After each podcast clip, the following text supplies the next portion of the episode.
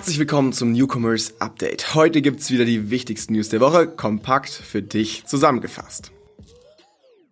Das Newcomers Update. Die wichtigsten News aus der E-Commerce-Branche.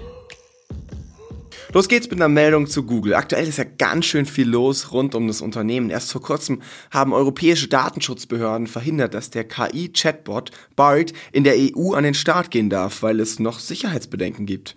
Und jetzt geht's weiter mit den Problemen. Genauer gesagt geht's um das Google-Anzeigengeschäft. Die EU-Kommission hat Bedenken geäußert, dass Google seit 2014 oder vielleicht sogar schon länger eine Marktmacht in der AdTech-Branche hat und diese aktiv missbraucht. Dadurch, dass das Unternehmen nämlich nicht nur Anzeigen verkauft, sondern auch für die Plattform zur Ausspielung zuständig ist, hat Google laut Kritikern einen Informationsvorsprung. Google weiß quasi am besten, wann, wie und wo User online unterwegs sind. Und damit können sie Ads gezielter ausspielen als die Konkurrenz. Das gilt ja so ganz generell. Und die Dominanz an sich ist auch noch kein Problem. Auch andere Plattformen haben ja eine Marktmacht. Das Problem ist vielmehr, dass Google diese Marktmacht missbraucht, um sich selbst zu bereichern. Und das ist dann ein Kartellverstoß. Dafür gibt es auch ein konkretes Beispiel. Google soll AdX, also die eigene Werbebörse, bevorzugt haben und Google Ads lieber dafür geschaltet haben, als über die der Konkurrenz. Heißt, sollte der Verdacht stimmen, haben Unternehmen vielleicht nicht immer das beste Angebot bekommen. Google hat aber dadurch auf jeden Fall mehr verdient. Übrigens, die Untersuchungen der EU-Kommission dazu sind nichts Neues. Sie wurden bereits vor zwei Jahren eingeleitet. Jetzt hat die EU-Kommission allerdings am Mittwoch Google dazu aufgefordert, einen Teil des Werbegeschäfts zu verkaufen. Das Krasse ist, so eine Drohung hat es in dieser Form in Europa noch nie gegeben.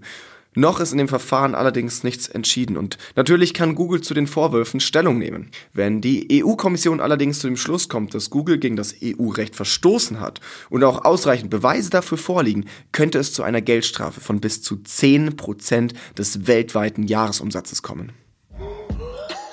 Weiter geht's mit den nächsten News. Im Juni ist ja bekanntlich Pride Month und ich bin mir sicher, ihr habt die letzte Zeit alle irgendwelche Logos gesehen, die in Regenbogenfarben gestaltet sind. Oft sind Unternehmen allerdings mit Rainbow-Washing-Vorwürfen konfrontiert. Also ihnen wird vorgeworfen, dass sie den Fokus nur auf die Interessen und Probleme dieser Community lenken, um ihr Image aufzupolieren. Im Fall von Adidas war dieses Jahr allerdings genau das Gegenteil der Fall. Weil pünktlich zum Pride Month hat das Unternehmen in der Kooperation mit einem queeren südafrikanischen Designer einen Badeanzug herausgebracht. Das Besondere daran ist, er ist in Regenbogenfarben gestaltet und für alle Geschlechter.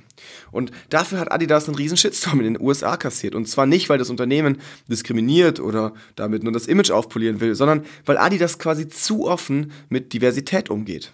Ich finde diesen ganzen Monat im Marketing ja eh total absurd, aber die ganze Debatte zeigt auch irgendwie, dass man als Unternehmen immer ein bisschen Gefahr läuft, mit einer Pride-Kampagne was falsch zu machen. Also lohnt sich denn überhaupt, am Pride Month als Unternehmen was zu starten?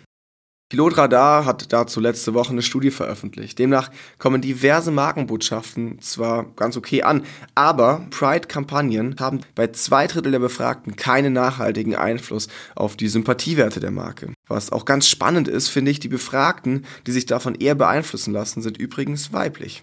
In meinen Augen ist es also echt was, woran man sich eher die Finger verbrennen kann, als dass da irgendwie Potenzial auf einen wartet. Und wir raten in der Regel davon ab, jetzt auf Teufel komm raus, hier zu irgendeiner Kampagne zu greifen.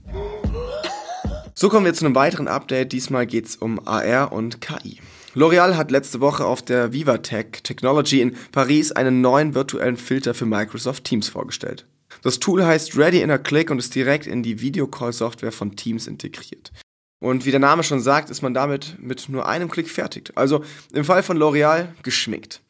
Wie bei den Hintergründen, die man aus den Videocalls schon kennt, gibt's mit dem Tool einen virtuellen Lippenstift und Augen- und Gesichtsmake-up. Verfügbar ist die Ready-to-Click übrigens ab Juli und funktioniert Tests zufolge auch ganz gut. Allerdings kann bei schnellen Bewegungen das Make-up auch schon mal auf die Wange verrutschen. Und auch Google hat zumindest in den USA ein KI-Update gelauncht. Damit können User Kleidungen von Marken wie Everlane, H&M und Loft bei Google Shopping virtuell ausprobieren.